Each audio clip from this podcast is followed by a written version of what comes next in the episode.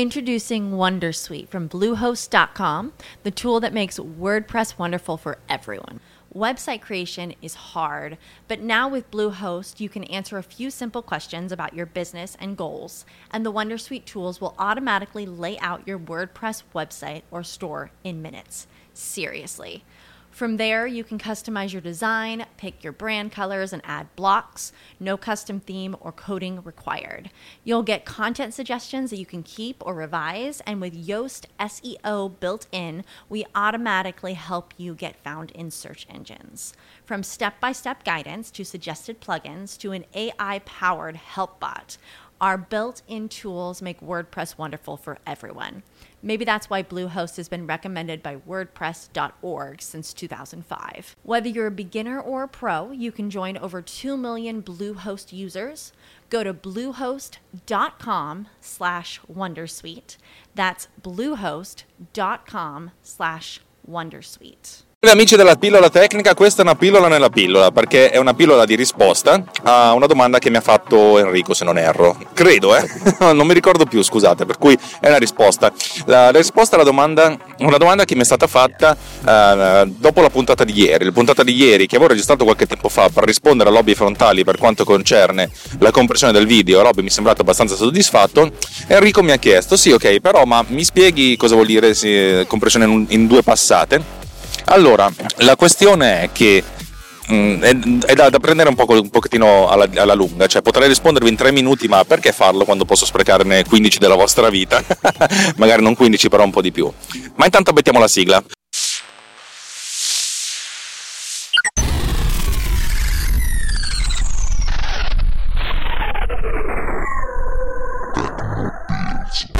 Allora, tutte le specifiche dei compressori video da una vita a questa parte, prima di tutto quando questi compressori sono diventati degli standard internazionali, tipo l'MPEG 1, 2, 3, 4, su tutti quegli MPEG che hanno inventato. L'MPEG 3 esiste veramente, però non è mai stato implementato perché avevano visto che l'MPEG 2 poteva farne buon uso. Vabbè, insomma, tutte le specifiche degli standard prevedono che il decoder abbia un algoritmo e che l'encoder produca un file compatibile con l'algoritmo del decoder, ma il modo con cui l'encoder produce questo file è assolutamente a libero arbitrio dell'encoder stesso. Cioè, ok, mettiamo per esempio che dovete andare a comprare dei materiali per un'azienda. Voi dovete andare in un negozio con una lista di materiali ben specificata, cioè il codice del materiale, la quantità, eccetera eccetera eccetera, un documento ben formattato, ben specificato, in cui tutte le virgole devono essere a posto, ok? Al negozio che vi deve vendere questi materiali non frega niente se voi lo fate a mano, lo fate con Word, lo fate con Excel, o se ci pensate 18 volte, oppure se lo fate così di getto. Fondamentalmente, se gli date una lista ben strutturata, ben formatata, ve la restituisce. Lo stesso dicasi per i compressori video. I compressori video ovviamente sono molto più complessi di una lista di materiali, a meno se non siete gente che lavora con i materiali. Dal mio punto di vista è più complesso il video, però da buon ignorante non lo so, per cui diciamo che alzo l'asterisco, come dire, non sono sicuro al 100% di quello che sto dicendo. Allora, l'encoder praticamente ha lo scopo di raggiungere la massima qualità occupando il minor spazio possibile, con i vincoli dettati dal impiegaci non troppo tempo e hai questa larghezza di banda. Poi quello che ci fai sono anche un pochettino cazzi tuoi.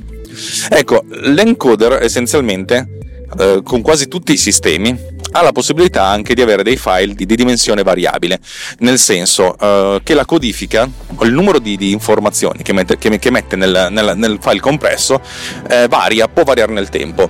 In alcuni casi questo non è possibile, per esempio se abbiamo dei file che vengono trasmessi in streaming che ne so, su satellite, per cui la banda è quella e quella deve occupare, cioè nel senso che poi occupi di meno, non puoi occuparne di più, però quella è, per cui tendenzialmente hai quella dimensione e ogni secondo di filmato deve occupare quel certo numero di kilobyte o megabyte.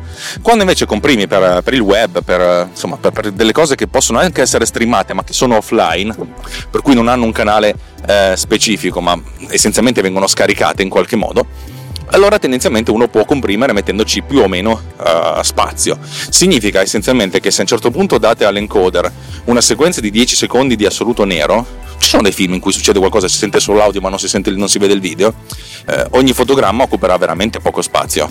ha senso metterne poco, cioè potreste anche mettere il fotogramma è completamente identico al precedente, il precedente occupa 1 kilobyte e questo nuovo occupa 10 byte ovviamente è un po' di più, però vabbè, capite che c'è grande variabilità tra un momento e l'altro.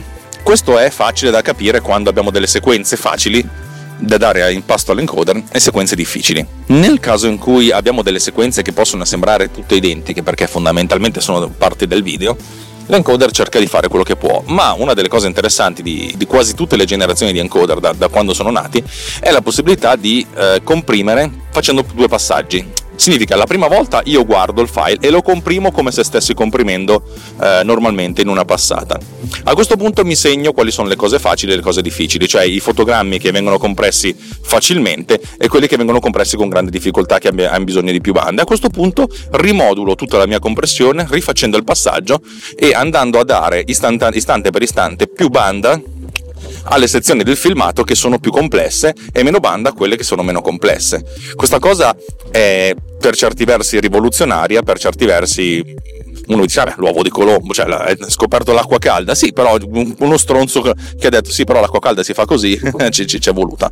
Gli algoritmi, le strategie per cui si fanno 2 passate, cioè per cui nella seconda passata si utilizzano i dati della prima, sono ovviamente le più disparate e sono anche più complesse da encoder a encoder. Quando abbiamo parlato di differenti algoritmi, di differenti strategie che vengono utilizzate e che ogni encoder essenzialmente si tiene ben strette le proprie strategie vincenti, perché il formato magari è standard, ma l'algoritmo con cui viene prodotto questo file standard è proprietario.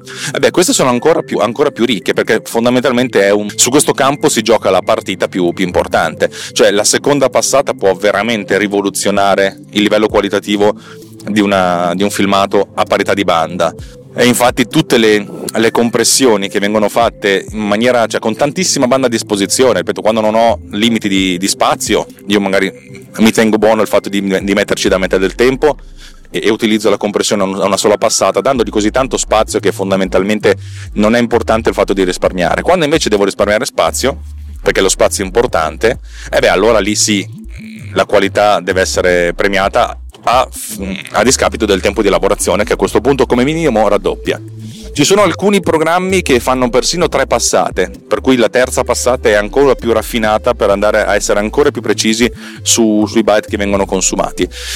Dal mio punto di vista la terza passata non porta dei miglioramenti così sostanziali, però sai, gli algoritmi ci sono, uno potrebbe inventarsi 1000 passate, ma va bene così per certi versi. E questa è la cosa importante, la seconda passata è utile quando avete tempo a disposizione e volete essere ancora più precisi per lo spazio occupato del vostro filmato, perché a questo punto magari gli date in pasto un filmato e lui lo comprime un po' come vuole, cioè nel senso dandosi una sorta di regola di massima, e poi magari questa è la differenza tra lo spazio che pensavamo occupasse e quello che occupa veramente è del 30%, 40%, non è frequente, per cui la seconda passata invece ci consente di andare veramente a livello preciso e avere uno scarto dell'1%, anche di meno, sulla dimensione del file finale. Quando abbiamo delle dimensioni che sono proprio vincolate al e a volte può essere così, tipo sto comprimendo adesso circa un'ora di video spezzettato in 40 di video per un'app, e abbiamo dei vincoli di dimensione, non tanto perché le app hanno dei vincoli di dimensione quanto perché è un'app che dovrà venire installata a mano direttamente in diversi device sparsi per tutto l'Italia, è un'app proprietaria che gira solo su un particolare device eccetera eccetera, e a questo punto il fatto di poterci mettere anche solo 10 minuti in meno a caricarla, cioè questa cosa qui moltiplicata per tutti i device, per tutti i viaggi che uno deve fare, insomma è un certo risparmio per certi versi, oltre al tempo che ci vuole per effettuare eventuali upgrade in remoto se mai lo si farà.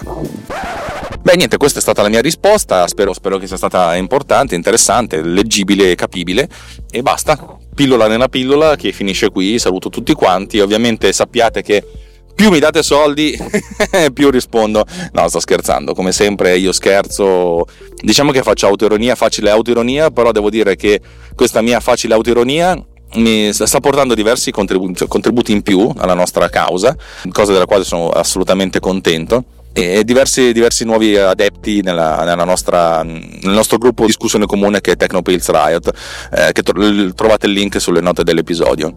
E basta, tutto qui, ci sentiamo probabilmente lunedì, ciao!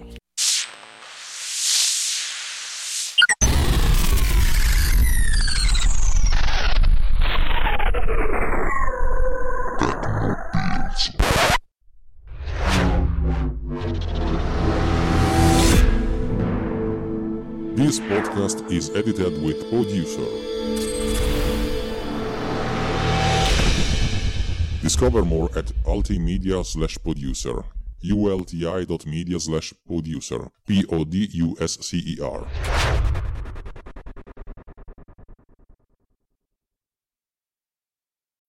Every day, we rise, challenging ourselves to work for what we believe in. At US Border Patrol, protecting our borders is more than a job, it's a calling. Agents answer the call, working together to keep our country and communities safe. If you're ready for a new mission, join US Border Patrol and go beyond. Learn more at cbp.gov/careers. With Lucky Land Slots, you can get lucky just about anywhere. Dearly beloved, we are gathered here today to... Has anyone seen the bride and groom? Sorry, we're here. We were getting lucky in the limo and we lost track of time. No, Lucky Land Casino, with cash prizes that add up quicker than a guest registry. In that case, I pronounce you lucky.